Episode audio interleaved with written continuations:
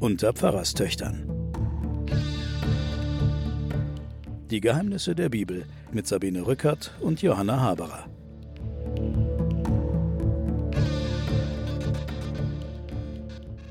Willkommen zu den Pfarrerstöchtern und den Geheimnissen der Bibel. Mein Name ist Sabine Rückert, stellvertretende Chefredakteurin der Zeit. Mir gegenüber sitzt meine Schwester Johanna Haberer, Professorin für Religion und Medien an der Universität Erlangen. Hallo Johanna. Hallo Sabine. Ja, wir sind ja jetzt auf unserem, wie du letztes Mal sagtest, Road Movie. Äh, wir haben einen Roadtrip durch die Wüste Sin, also eigentlich durch den ganzen Sinai und sind jetzt wahrscheinlich im Nordostzipfel Saudi-Arabiens angekommen. Das Volk Israel sieht den Berg Sinai, Schrägstrich Horeb, und äh, lässt sich an einem Platz nieder, der Refidim heißt. Dort schlugen sie ihr Lager auf. Von einem Rastplatz zum anderen sind sie gezogen und jetzt sind sie, ich denke, nach drei Monaten oder so ähnlich, ne, mhm. ne, in Refidim angekommen. Und da mhm. schlagen sie ihr Lager auf. Ort der Erquickung heißt, heißt das. Ja. Das ist der Ort der. Ja, aber das stimmt ja nicht, denn ja. das Volk findet kein Wasser mhm. am Ort der Erquickung. Und es gerät jetzt in einen heftigen Konflikt mit Mose und sagt, gebt uns Wasser zu trinken, sagen sie zu den Gebrüdern Mose. Und Mose antwortet, was streitet ihr mit mir? Warum stellt ihr den Herrn auf die Probe? Ist das nicht unverschämt? Der Herr stellt doch wohl eher sein Volk auf die Probe. Ja, das Volk dreht es jetzt mal um und sagt, sag mal, bist du wirklich Gott? Lässt du uns jetzt hier, Ach so. ja, wir wollen jetzt mal wissen, was du wirklich kannst, ja? Sonst geht es ja immer umgekehrt. Ja. Aber jetzt stellt das Volk. Bedingungen. Ja, Bedingungen, ja. ja. Mhm. Das Volk dürstete dort nach Wasser und murrte, wieder mal, mhm. murrt, herrliches Wort, oder? Gegen Mose. Sie sagten, warum hast du uns überhaupt aus Ägypten herausgeführt? Jetzt geht das wieder los. Ja? Mhm. Wären wir doch schön zu Hause geblieben, mhm. bei den Ägyptern, da war es so kuschelig. Mhm. Aber nein, jetzt müssen wir hier in der Freiheit alleine dafür äh, sorgen, dass wir was zu essen und zu trinken kriegen, beziehungsweise Gott gibt uns ja nichts.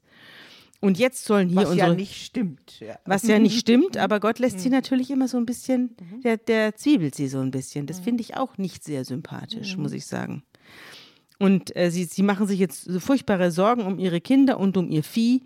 Und Mose schrie zum Herrn, was soll ich mit diesem Volk anfangen? Also er beschwert sich nicht über Gott, äh, der kein Wasser rüber wachsen lässt, sondern übers Volk. Es fehlt nur wenig und sie steinigen mich. Also es geht ihm richtig an den Kragen. Ja, ich meine, du hattest ja in der letzten Sendung auch die ganzen Mandelas und Obamas ja, ja. als die großen Anführer, Volksführer, Volksführer Strahlemänner äh, angefangen haben und dann irgendwann mal sagen, das Volk ist immer unzufrieden. Ja. Es fehlt nicht so viel. So toll war er dann auch wieder nicht. Mhm. Und wenn er dann weg ist, dann heißt es, oh, jetzt ist mhm. er hm. weg. Wie schade. Genau.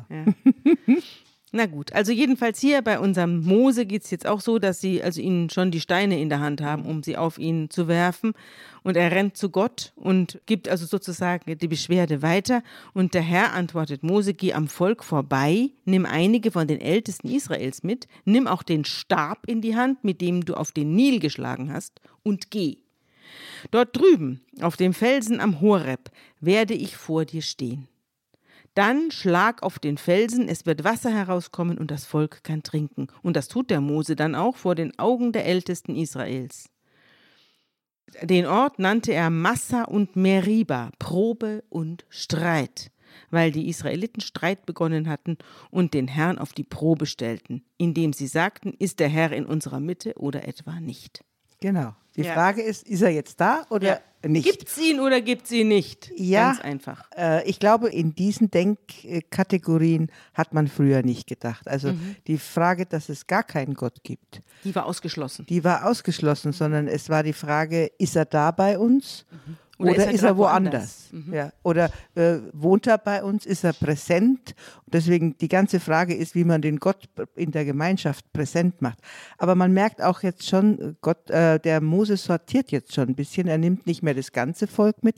Auch für dieses Wunder ist nicht das ganze Volk Zeuge, sondern da kommen dann 70 Älteste mit. Also es werden so Hierarchien langsam sich ziehen sich ein und er delegiert auch. Also jedenfalls an dieser Stelle merkt man auch schon eben, dass sich Ordnungen bilden in diesem mhm. Ja, da kommen wir ja jetzt gleich dazu. Mhm.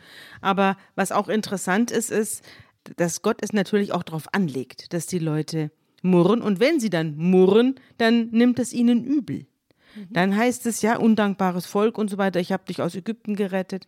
Aber äh, wenn man in so eine existenzielle Lage gerät äh, und in eine existenziell gefährliche Lage, was soll man denn dann anderes machen als murren oder also, sich beschweren? Äh, was Gott erwartet, ist das Vertrauen nach dem Motto, er hat uns doch geholfen, er hat uns rausgeführt, er ist doch immer zur Stelle, wenn es wirklich notwendig ist. Und Gott erwartet sozusagen, dass man ihm vertraut und kurz bevor sie vertrauen, fangen sie an zu murren. Also, ja, aber kurz äh, bevor sie verhungern, äh, fangen sie an zu murren. Oder, oder kurz bevor sie verdursten. Ja, vielleicht aber ähm, hätten sie noch ein bisschen aushalten können. Also äh, es ist eine Beziehung, die immer an der Kante ist. Ja? Genau, das erzählt die Geschichte. Ja. Dieser Podcast wird präsentiert vom Aufbauverlag. Wie intensiv kann ein Leben sein? Die dänische Autorin Tove Ditlevsen schreibt über ein Frauenleben, ihr eigenes, so bewegend und universell wie niemand sonst. Sie schreibt von ihrem Aufwachsen in einfachsten Verhältnissen im Kopenhagen der 20er Jahre, einem Leben, für das sie nicht gemacht ist. Sie will mehr, ausbrechen, schreiben. Kindheit von Tove Ditlevsen ist die literarische Wiederentdeckung einer monumentalen Autorin, jetzt im Handel.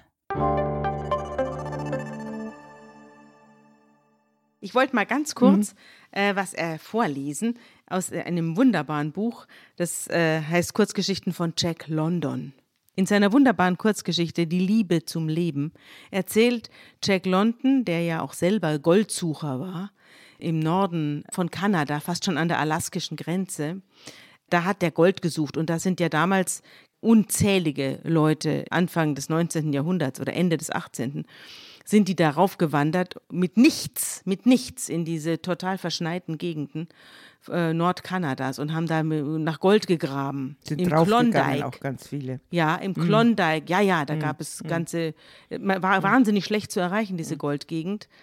Und da sind, Hund, also sind Hunderte umgekommen, Tausende vielleicht. Und hier beschreibt er, dass die Abreise sozusagen eines Goldsuchers oder zweier Goldsucher, die mit vollen Taschen, Taschen voller Gold, sich dann zu Fuß durch Kanada schlagen und dort sich verirren. Und der eine lässt den anderen einfach stehen, als der sich verletzt, und der Verletzte, bei dem bleibt sozusagen der Erzähler. Und der hat dann irgendwann mal nichts mehr zu essen und geht durch diese Wildnis, die da beschrieben wird, und hat kein Gewehr und hat nichts außer diesem Gold dass er dann irgendwann mal nur noch in die Gegend schmeißt und versucht, irgendeinen Fisch zu fangen oder ein lahmes Küken zu erhaschen. Und da wird dann beschrieben, es war ein nebliger Tag und an diesem Tag erwachte der Hunger in ihm von neuem.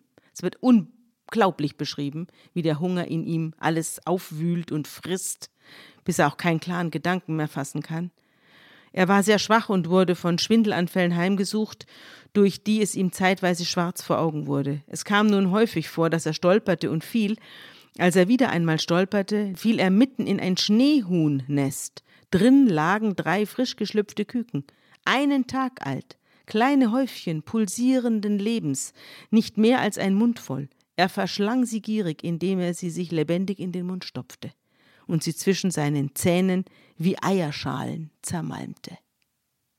Und dann später findet er auch Gerippe, also leergefressene Gerippe von irgendwelchen Karibus, wo er die Knochen bricht und aussaugt, wie ein Steinzeitmensch. Und sich da ernährt. Und ganz am Schluss erreicht er das Meer und da liegt ein Walfänger vor Anker. An Bord des Walfängers Bedford befanden sich einige Mitglieder einer wissenschaftlichen Expedition. Diese bemerkten von Deck aus ein fremdartiges Wesen am Ufer. Es bewegte sich den Strand hinunter auf das Wasser zu. Sie waren nicht in der Lage, das Wesen einzuordnen, und da sie Wissenschaftler waren, kletterten sie in das längsseits liegende Beiboot und ruderten an Land, um nachzusehen.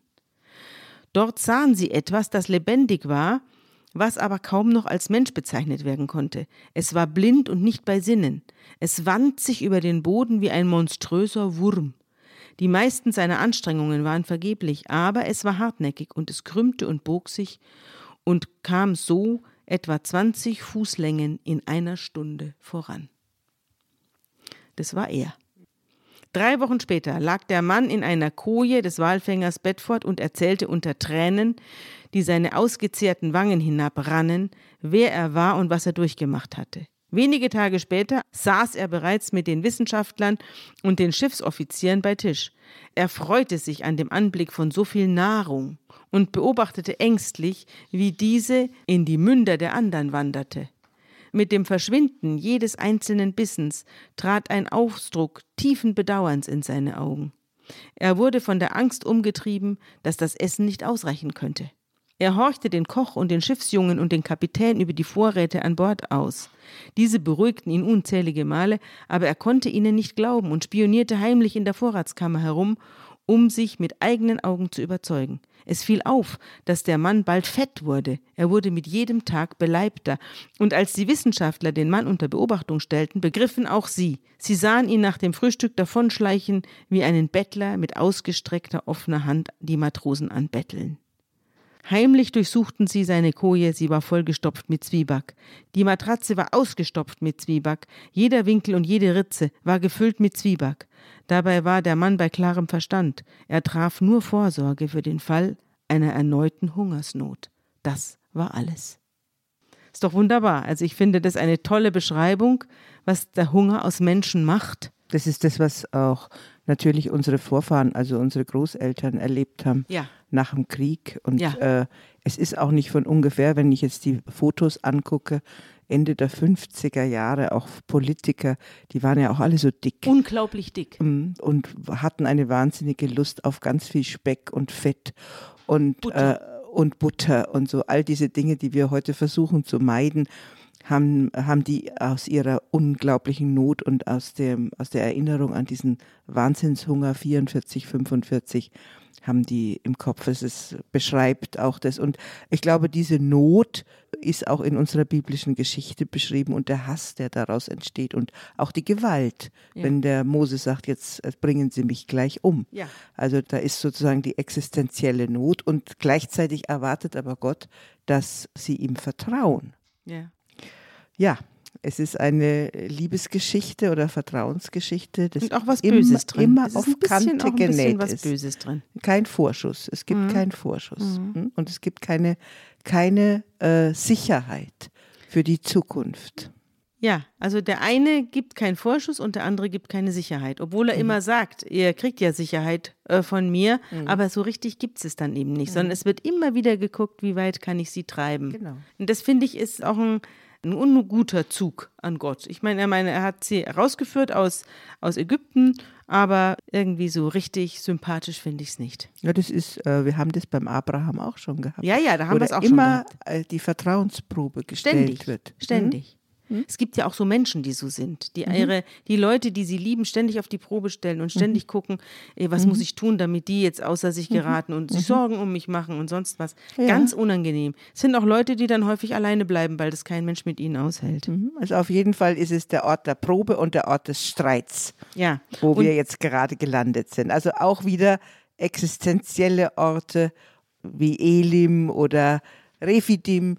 Also existenzielle Orte finden wir da. und auch interessant ist ja die Stelle mit dem äh, Wasser aus dem Stein schlagen. Das ist, das, das ist ja, es gibt ja auch am Fuße dieses Berges im Nordosten Saudi-Arabien. Saudi-Arabiens. Da gibt es einen Stein, der in der Mitte gespalten ist. Der hat einen richtigen Riss, geht durch die Mitte und da stehen zwei Hälften senkrecht in die Luft. Und das gilt als der berühmte Mosesstein, aus dem das Wasser gegluckert sein soll. genau. Kennst du auch die Das, Geschichte? die Geschichte kenne ich auch, ja. Und jetzt kommt eine neue Herausforderung auf die armen Israeliten zu. Jetzt müssen, werden sie auch noch angegriffen. Und zwar von Amalek und seinen Rotten. Amalek ist der Chef der Amalekiter und die wiederum sind die Urenkel Von Esau. von Esau. Wer sich nicht erinnert, möge einige Folgen zurückhören.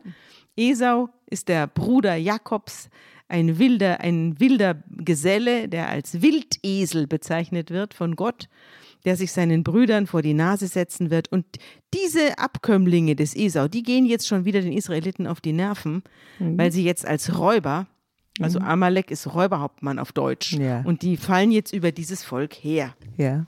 Und es kommt zu einem schrecklichen Gemetzel. Und jetzt hören wir uns das mal an.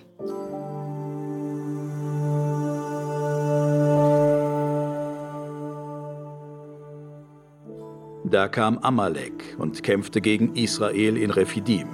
Da sprach Mose zu Josua: Erwähle uns Männer, zieh aus und kämpfe gegen Amalek. Morgen will ich oben auf dem Hügel stehen mit dem Stab Gottes in meiner Hand. Und Josua tat, wie Mose ihm sagte, und kämpfte gegen Amalek. Mose aber und Aaron und Hur gingen auf die Höhe des Hügels. Und wenn Mose seine Hand emporhielt, siegte Israel. Wenn er aber seine Hand sinken ließ, siegte Amalek. Aber Mose wurden die Hände schwer, darum nahmen sie einen Stein und legten ihn hin, dass er sich draufsetzte. Aaron aber und Hur stützten ihm die Hände auf jeder Seite einer. So blieben seine Hände erhoben, bis die Sonne unterging. Und Josua überwältigte Amalek und sein Volk durch des Schwertes Schärfe.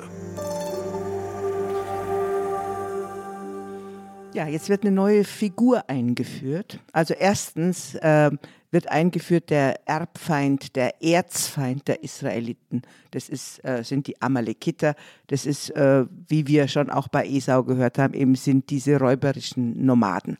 Und die werden uns auch in die nächsten Kapitel immer wieder verfolgen. Amalek kommt immer wieder als das Symbol des Feindes. Und es geht bis dahin, dass während der Nazizeit in der Community, in der jüdischen Community, die Deutschen Amalek genannt wurden.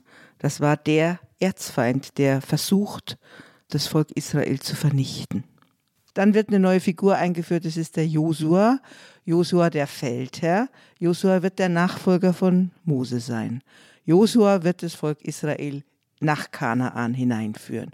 Und er ist sozusagen derjenige, der dann mit den Waffen umgehen wird. Der wird jetzt hier eingeführt schon als Feldherr. Nein, nicht Josua ist der Feldherr, Gott ist ja der Feldherr. Äh, am Schluss wird ja ein Altar gebaut, wo es heißt, Gott ist mein Panier, Gott ist meine Fahnenstange oder wie auch immer mein Feldzeichen. Und äh, jetzt äh, wird äh, der Josua als Kämpfer eingeführt. Der ist da unten und kämpft und oben auf dem Berg, wieder einem Berg, sitzt dann der Mose und wenn ihm die Hände müde werden, dann müssen sie ihm gestützt werden. Man muss sich das also vorstellen, dass sich da ein mittelalterlicher Mann auf dem Hügel sitzt und die Hände also im rechten Winkel zum Körper und dann nochmal die Unterarme im rechten Winkel zu den Oberarmen erhoben hat, nicht? Mhm. Also so muss man im Kreuzesform sitzt er ja, da. Er sitzt auf einem Feldherrnhügel, ja. wenn man so will. Ja. Genau, in Gebets- und Segensform. Ah ja. Ja, also mhm. der hat die Hände hochgehalten, so wie man in den charismatischen Gemeinden die Hände beim ja. Gebet hochhält ja. oder auch in, in anderen Religionen immer die Hände hochhält, wenn man sozusagen eine Geste machen will, dass man den Körper öffnet, damit Gottes Kraft mhm in einen eindringt. Mhm. Also so eine magische Geste ja. ist es, ja. Eben die Vorstellung, wenn der Mose als Mittler die Hände fallen lässt, dann äh, entweicht die Kraft aus dem Volk, ja, also, aus den Kämpfern. Ja. Also Gott verzieht sich dann, mhm. wenn Mose die Arme sinken lässt braucht, und wenn er sie wieder hebt, kommt er wieder. Er braucht ein das, Medium. Ja, ist das nicht verrückt? Ja, das ist auch eine Vorstellung, wie der Mose eben dann als eine andere Art von Mittler wieder vorgestellt wird. Ja, mhm diesmal jetzt im Kampf und vor allem aber Gott wird vorgestellt. Wir haben ihn ja als Fürsorger kennengelernt. Wir haben ihn als einer, der als auf die Probe stellt. Wir haben ihn als einen, der Nahrung gibt. Wir haben ihn als einen, der Arzt ist auf diesem ganzen, mhm. auf dieser Wanderung. Lernen sich Gott und das Volk so Stück für Stück kennen und jetzt lernen sie ihn als Feldherr kennen. Als, als einer, der äh, für sie streitet. Ja, aber er mhm. hat ja schon für sie gestritten bei den Ägyptern und da hat er keine Bedingungen erhoben. Jetzt mhm. kämpft er ja nur, also die Schlacht wird ja nicht unten auf dem Schlachtfeld entschieden, sondern durch den Glauben des Mose. Mhm. Nur der Glaube des Mose und seine Geste, seine, seine Glaubensgeste, Haltung, seine ja, Haltung. die mhm. entscheiden die Schlacht. Mhm. Was die Menschen, Männchen da unten treiben, interessiert gar nicht. Das ist doch interessant. Ja.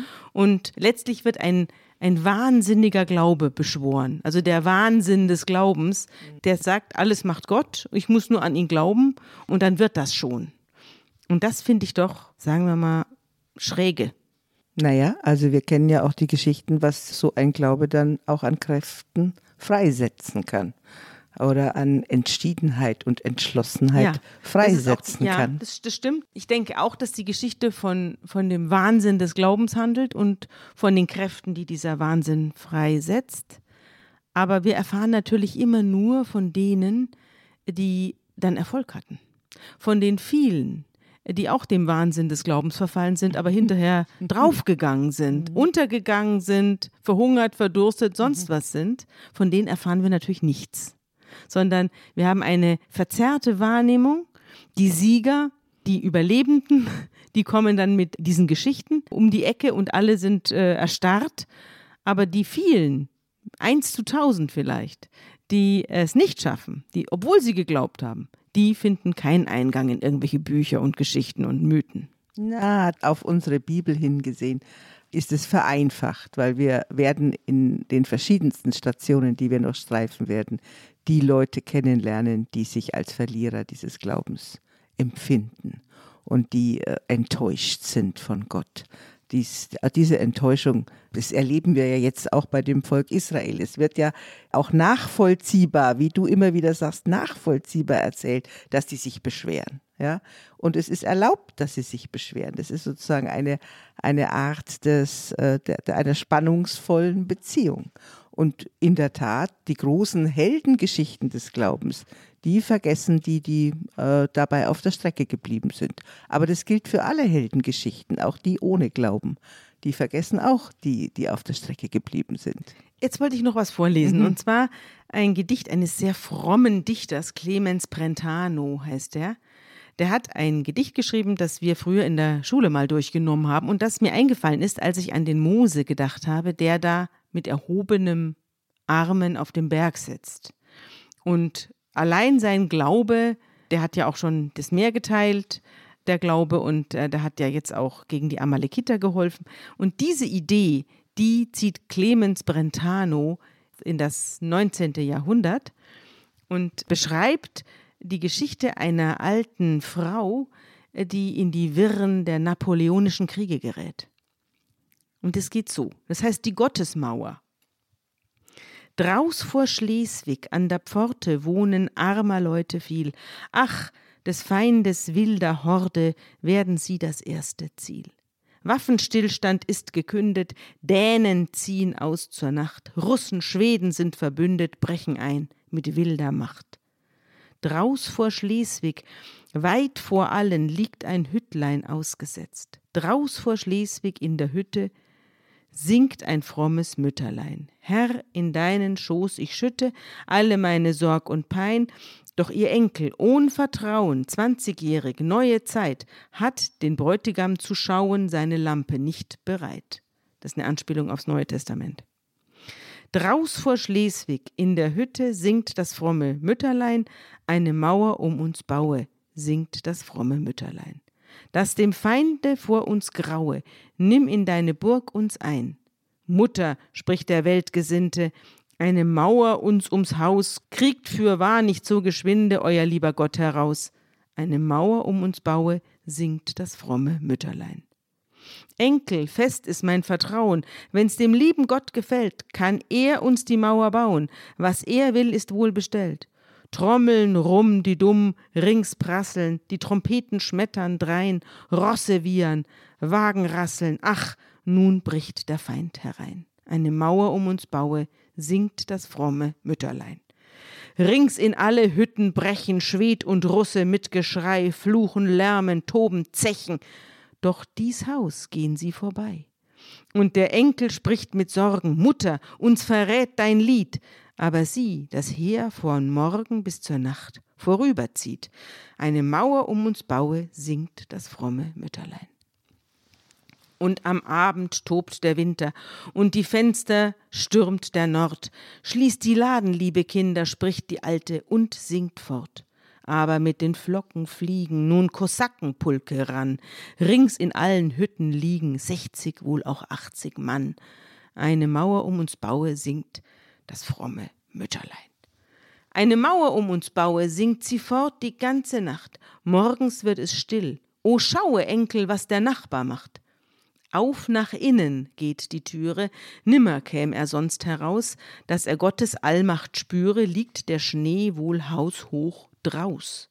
Eine Mauer um uns baue, sang das fromme Mütterlein. Ja, der Herr kann Mauer bauen. Liebe gute Mutter, komm, Gottes Wunder anzuschauen, spricht der Enkel und ward fromm. 1814 war es, als der Herr die Mauer baut, in der fünften Nacht des Jahres, also am 5. Januar hat dem Feind davor gegraut. Eine Mauer um uns baue, sang das fromme Mütterlein. Hm, so wie der, ich kannte das nicht, so wie der Mose die Hände genau. hebt, so genau. singt die die ganze genau. Zeit. Genau, und wenn sie aufhört zu singen, kommen sie rein. Ja, ja. Daran musste ich denken. Toll. Und mhm. äh, das ist bestimmt eine wahre Geschichte, die hat der Clemens Pantano wahrscheinlich irgendwo in der Zeitung gelesen mhm. und hat dann daraus eine Ballade mhm, gedichtet, weil er eben sehr katholisch war. Mhm. Aber man hätte natürlich auch eine Ballade dichten können über all die Nachbarn, wo die Russen und Dänen ja. und äh, sonst wer eingebrochen ist und wo sie alle umgebracht haben. Ja, wir, oder wir, rekrutiert haben oder leer gefressen haben, die Keller. Aber wir erinnern die Rettungsgeschichte. Ja, hier ist es wieder eine Rettungsgeschichte und zwar eine Rettungsgeschichte ohne eigenen Einsatz. Ja. Also es ist nur so eine, es ist auch ein bisschen so eine regressive, also eine Kinder so eine Kinderperspektive. Ich igel mich ein und ich schaue jetzt mal, was passiert. Es wird naja, schon jemand die kämpfen, kommen. Ja. Also uns, bei unserer biblischen Geschichte kämpfen sie ja, die Israeliten, aber ohne diese Mauer, die Gott baut oder wie auch immer, würden sie nicht siegen. Aber sie obsiegen und dann heißt es da unten, und der Herr sprach zu Mose, schreibe dies zum Gedächtnis in ein Buch und präge es dem Josua, deinem späteren Nachfolger, ein, denn ich will die Erinnerung an Amalek unter dem Himmel austilgen. Und Mose baute einen Altar. Mhm. Also er bekommt jetzt die Aufforderung und das äh, knüpft an an das, was du sagst. Wir schreiben die Siegergeschichten auf. Mhm. Mose bekommt den Auftrag, das aufzuschreiben, dieses Erlebnis aufzuschreiben. Mhm. Und daher kommt übrigens die Vorstellung, dass Mose überhaupt diese ganzen Bücher geschrieben hat. Also deswegen heißen die auch Bücher Mose, weil jetzt plötzlich kommt der Auftrag der mhm. Schreibeauftrag. Mhm. Ja? Vorher hat er den Auftrag zu führen und zu sprechen mhm. und so weiter. Und jetzt hat er den Auftrag zu schreiben. Deswegen äh, haben die späteren dann die, diese Torah mit den fünf Büchern Mose geschrieben, nach dem Motto, er hat sie geschrieben. Mhm. Und vermutlich ist es jetzt eine Äthiologie eines Platzes, wo ein großer Sitz auf einem Berg ist mhm. und wo, wo man sich gedacht hat, was ist denn hier passiert? Äh, hier ist ein Altar gebaut ja, worden. Das kann man auch sehen. Das liegt heute noch. Mhm. Also wenn das wirklich der Ort ist in Nord-Saudi-Arabien, da mhm. gibt es an, äh, am Fuße dieses Berges äh, gibt es tatsächlich eine altarähnliche, genau. abgeflachte, scheinbar durch Menschenhand abgeflachte große Fläche. Genau. Mhm. Und wo er womöglich Mose gesessen hat. Mhm. Ja, und jetzt äh, geht es mit dem Mose und dem Schreiben los, aber es geht jetzt weiter erst nochmal mit einer auch ganz absonderlichen Geschichte, weil jetzt bekommt der Mose Besuch. Ja, jetzt kommt sein Schwiegervater. der Reguel, der hier jetzt wieder Jitro heißt, der wechselt ja seinen Namen. Und jetzt hören wir auch, dass der Mose, das wird jetzt nachgetragen, dass der Mose offenbar, als es als es äh, Ärger gab mit dem Pharao, in dem Machtkampf mit dem Pharao, hat er seine Frau Zipora nach Hause geschickt. In Sicherheit gebracht. Ja, mit mhm. den beiden Kindern mhm. zu ihrem Vater Reguel-Jitro. Und dieser Jitro, der kommt jetzt zusammen mit Moses Frau Zipora und den beiden Söhnen Gershom und Eliezer und lässt sich dann alles erzählen. Und dann berichtet die Bibel erstmal, was der Mose seinem Schwiegervater alles berichtet, wie sie aus Ägypten rausgekommen sind und wie sie äh, durch die Wüste gezogen sind und wie sie sich umarmen und küssen, wird dann auch noch geschildert. Und Jethro freut sich, dass der Herr an Israel so viel Gutes getan hat und sagt, jetzt weiß ich, Jahwe ist größer als alle Götter. Das, wir sind jetzt in Midian wieder. Wir, Nein, wir, doch. wir sind der Midianiter Midian, ja. kommt an den Ort, wo das Volk Israel Ja, aber das ist ja Midian, oder? Midian ist ja da in Saudi-Arabien. Ja, ja, ja, ja. Also deswegen hat es der hat es der mhm. Hydro gar nicht so weit von sich zu Hause, ja, äh, bis zum Berg mhm. und äh, deswegen hat er wahrscheinlich gehört, dass die Israeliten jetzt da lagern oder vielleicht hat Mose auch Boten geschickt. Jedenfalls kommt er jetzt an. Sie holen dann Brandopfer und Schlachtopfer zu Ehren Gottes und Aaron und alle Ältesten Israel kommen und begrüßen diesen Schwiegervater des Mose und feiern ein großes Mahl. Die Namen der Söhne des Moses zeigen wieder, wie es dem Mose jeweils gegangen ist. Den Sohn nennt er ja Gershom und das heißt als Fremder aufgenommen im fremden Land. Wir erinnern uns, der ist geflohen und die Midianiter haben ihn aufgenommen ja. und so nennt er seinen ersten Sohn und den zweiten, den ähm, nennt er Gott hilft.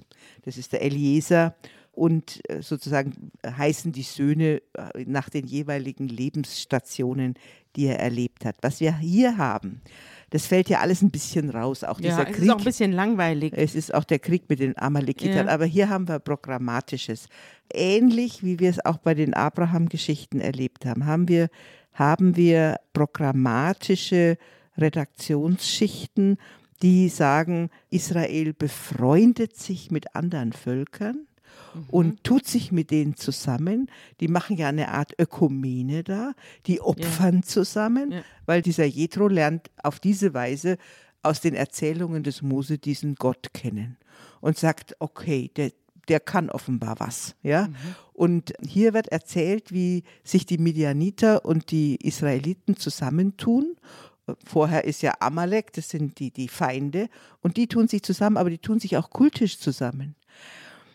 Das heißt, Israel wird vorgestellt als ein Ach Volk, so. das sich mit anderen verträgt und auch mit anderen zusammen die Götter oder Gott anbeten kann. Wobei wir ja nicht wissen, was Jethro glaubt. Also Jethro ist ein Mhm. Ja. Priester, aber wir wissen ja nicht für was, ob er nicht vielleicht auch Jahwe anbetet. Na, das auf wissen wir jeden nicht. Fall nicht, weil er ja von dem Mose überzeugt worden ist. Der erzählt ihm, was wir alles erlegt haben, was Gott alles Gutes getan hat, wie der heftig gestritten hat für das Volk. Und dann sagt der Jethro, okay, dann lass uns doch mal zusammen opfern dem. Ja, Ja, stimmt. Jahwe ist größer als alle Götter. Ja. Also man weiß nicht, ob der jetzt den Gott wechselt. Das ist auch nicht in der Dimension der Geschichte drin, dass man irgendwie eine Konfession wechselt, sondern die Anerkennung dieses Gottes. Ja. Und gleichzeitig aber auch das israelitische Volk und das midianitische Volk hier zusammen im Kult zusammenkommen. Wir werden andere Stellen erleben, die ganz anders programmatisch drauf sind, die nämlich absolute Absonderung des Volkes. Mach nichts mit anderen Völkern. Halte dich, trenne dich. Und hier haben wir aber, sage ich jetzt mal, den liberalen und moderneren Ton, der sagt, ihr könnt doch euch mischen mit anderen Völkern. Auch kultisch könnt ihr das. Hm? Und am nächsten Tag, also nach diesem großen Festmahl, setzt sich Mose hin und spricht Recht. Er ist offenbar auch nicht nur der große Führer, sondern er spricht auch Recht und entscheidet bei Streitfällen. Und die Leute müssen vom Morgen bis zum Abend anstehen, um eine Audienz bei Mose zu bekommen. Und äh, der Schwiegervater des Mose, der sieht das und sagt, was ist denn das? Du bist doch völlig überfordert, du sitzt hier ganz allein und die Leute stehen den ganzen Tag an. Und Mose sagt dann, ja, die Leute kommen zu mir, um Gott zu befragen. Wenn sie einen Streitfall haben, dann teile ich ihnen die Weisungen und Gesetze Gottes mit. Also du siehst, ähm, Mose hat irgendwie schon Einblick in irgendwelche Gesetze, die aber noch nicht verkündet sind, sondern äh, die Leute kommen, tragen ihren Fall vor und dann rennt Mose zu Gott und bespricht das mit ihm, wie so ein, wie so ein Sekretär zu seinem Chef läuft. Und, schön, ja. ja. Und dann sagt Gott, wie, wie er das entscheiden soll, und dann rennt er wieder zurück. So in dieser Position wird man natürlich, ist man am Abend fertig, wenn man das den ganzen Tag gemacht hat. Und das sieht der Jitro auch und äh, sagt, es ist nicht richtig, wie du das machst. Du richtest dich selbst zugrunde und das Volk auch, das bei dir ist. Das ist ja interessant, das ist ganz modern, das hören wir ja auch immer. Ja, hör mal, das, du hast dir zu viel aufgeladen, du musst mal ein bisschen delegieren lernen. Selbstsorge. Ja. Betreibe Selbstsorge. Achte ja. auf dich selber. Achtsamkeit wird hier gepredigt. Und es wird auch gepredigt, dass man sich nicht überall einmischen und einen Kontrollwahn entwickeln soll. Denn darum geht es ja hier. Dass Mose alles selber machen will und alleine das machen will und alleine den Zugang zu Gott haben will und alleine die Rechte sprechen will. Und da sagt der Jethro, mach mal halblang. Äh, Du wirst irgendwann auf dem Zahnfleisch gehen, wenn du hier so weitermachst. Er rät ihm, such dir Männer, die in Ordnung sind, die nicht bestechlich sind, tüchtig, gottesfürchtig und zuverlässig und mache eine Hierarchie. teile das Volk auf in Gruppen von 10, 50, 100 und 1000. Also er macht richtig so Abteilungsleiter in verschiedenen äh, fast militärischen Einheiten und die sollen dann jeweils die Probleme dieser Gruppe, dieser Kohorte oder äh, dieser Tausendschaft da besprechen. Mhm. Und dann kommt auch noch wunderbar, entlaste dich und lass auch andere Verantwortung tragen. Das könnte man, das könnte man auch heute einem DAX-Konzern äh, CEO sagen. Genau. Die haben ein Zehner-System, denken im ja. Zehner-System. Ja und sie formieren sich jetzt als eine Art, sage ich jetzt mal, staatliche Ordnung. Ja. Und es entsteht dann sowas wie eine Bürgermeister äh, oder sowas, ne? Ja, und vor allem es entsteht sowas wie Bildung. Also lehre sie, das heißt, du, du hast bestimmte Einsichten, gib die weiter, bilde die Leute aus, dann und du bist sozusagen nur der, wenn kein anderer eine Lösung weiß, so Subsidiaritätsprinzip, ja. wenn kein anderer eine Lösung dann rennst weiß, du zu Gott. dann rennst du zu Gott. Übrigens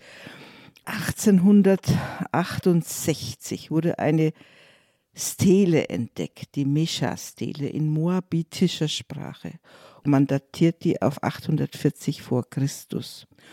Und da kommt, in, die wurde übersetzt, also man kann sie nicht ganz genau übersetzen, aber da kommt tatsächlich eine Verbindung zwischen Midian und Israel, weil da wird König über Israel wird da erwähnt, da wird der Jahwe-Name erwähnt und der Davids-Name wird erwähnt.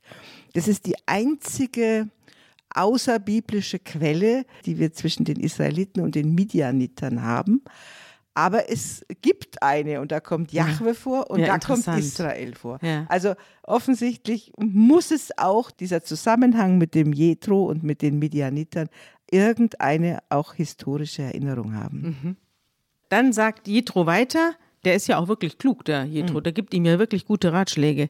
Wenn du das tust, sagt er zu Mose, sofern Gott zustimmt, der muss natürlich auch noch einverstanden sein, bleibst, äh, bleibst du der Aufgabe gewachsen und die Leute hier können alle zufrieden heimgehen. Das ist also sehr rational und klug organisiert. Ne? Das ist ein Organisations- er ist ja selber Priester, der weiß, was auf einen zukommt, wenn man sich hier zum Einzelkämpfer macht. Und es mischt sich hier auch tatsächlich Kult und Recht. Ja. Und wir lernen nochmal den Mose nochmal von der anderen Seite mhm. kennen, falls du dich erinnerst, als der in Ägypten diesen Israeliten angesprochen hat und Streit schlichten wollte. Ja. Da hieß es dann, wer bist denn du? Ja, du bist ja ein Mörder. Du bist doch ein Mörder und genau, du kannst doch keinen Streit schlichten. Ja. Jetzt wird er vorgestellt, nicht nur als der, der die Hände hochhebt und der Mittler ist äh, und der Führer ist, sondern er ist jetzt auch noch der oberste Richter. Ja, vom Mörder zum Richter. Das nenne ich mal eine Karriere. Aber auch immer fast auch Mordopfer, ne? Wenn, mhm. weil sobald irgendwas schief läuft, schmeißen die Leute mit Steinen. Leben auf der Kante. Ja. Mhm. Und der Mose hört dem Schwiegervater also gut zu und macht auch alles, was der vorschlägt. Er wählt tüchtige Männer in, aus ganz Israel aus und setzt sie als Hauptleute über das Volk. Immer für je 1000, 150 und 10. Und sie stehen dem Volk als Richter zur Verfügung und wenn es ganz schwierig wird, kommen sie zu Mose und der entscheidet dann zusammen mit Gott, Klammer zu. Ja, und dann verabschiedet sich Mose von seinem Schwiegervater und der geht heim. Damit endet dieses Kapitel. Ob die Frau Zippora bei Mose bleibt oder wieder mit ihrem Vater geht, erfahren wir nicht. Also ganz anders als bei diesen Erzvätergeschichten, wo ja immer die Geschlechter beschrieben werden und die Söhne und die Enkel. Mose hat Kinder, die tauchen nie wieder auf. Auch Zippora wird nie wieder erwähnt. Es wird hier keine Erbdynastie aufgebaut. Der Mose bleibt letztlich allein und führt zwar diese zwölf Stämme, von Ruben bis Benjamin, führt er durch die Wüste, aber er selber spielt da keine Rolle. Nur die Stämme tauchen nochmal auf, wo Mose diese Hände hochhebt. Da ist auf der einen Seite der Hur und auf der anderen Seite der Josua. Und der eine steht für die Leviten und der andere steht für den Stamm Juda. Das geben die Namen her. Und da kommen die Stämme nochmal vor.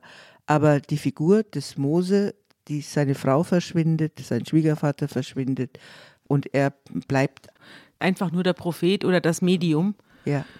Aber es ändert sich ja jetzt einiges auch äh, zwischen Gott und Israel. Ja. Denn Gott wird, der hört ja auf, der Gott Abrahams, Isaak und Jakobs zu sein, sondern er wird jetzt der Gott Israels. Ja. Diese ganzen Familiengeschichten werden jetzt keine Rolle mehr spielen. Es wird ja, jetzt er, er wird staatlich. Ab, ab, und zu, wenn er von sich spricht, sagt er schon noch, verweist er. Ja. Aber im Grunde genommen wird jetzt das Volk im Vordergrund stehen. Und die Frage, wie das Volk sich verhält und wie es sich formiert. Gott wird sich sein Gesicht sehr verändern. Mhm. Er wird einen neuen Entwicklungsschub durchmachen, nicht unbedingt einen positiven.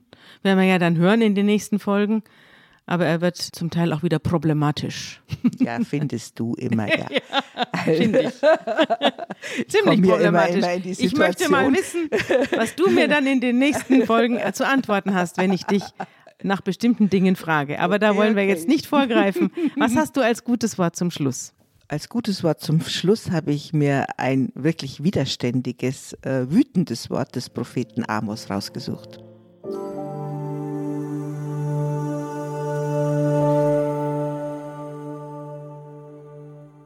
Ich hasse und verachte eure Feste und mag eure Versammlungen nicht riechen. Es sei denn, ihr bringt mir rechte Brandopfer dar. Und an euren Speiseopfern habe ich kein Gefallen, und euer fettes Schlachtopfer sehe ich nicht an. Tu weg von mir das Geplärr deiner Lieder, denn ich mag dein Hafenspiel nicht hören. Es ströme aber das Recht wie Wasser und die Gerechtigkeit wie ein nie versiegender Bach. Mose wird als ein gerechter Führer des Volkes vorgestellt und hier der Amos, dieser Prophet, der spricht gegen den Kult, sondern sagt, das Eigentliche, was das Volk Israel ausmacht, ist das Recht und die Gerechtigkeit, die dort gesprochen wird. Und die ist sehr viel wichtiger als der Kult. Und die werden wir in der nächsten Sendung kennenlernen, wenn es um die zehn Gebote geht. So ist es. Tschüss. Tschüss.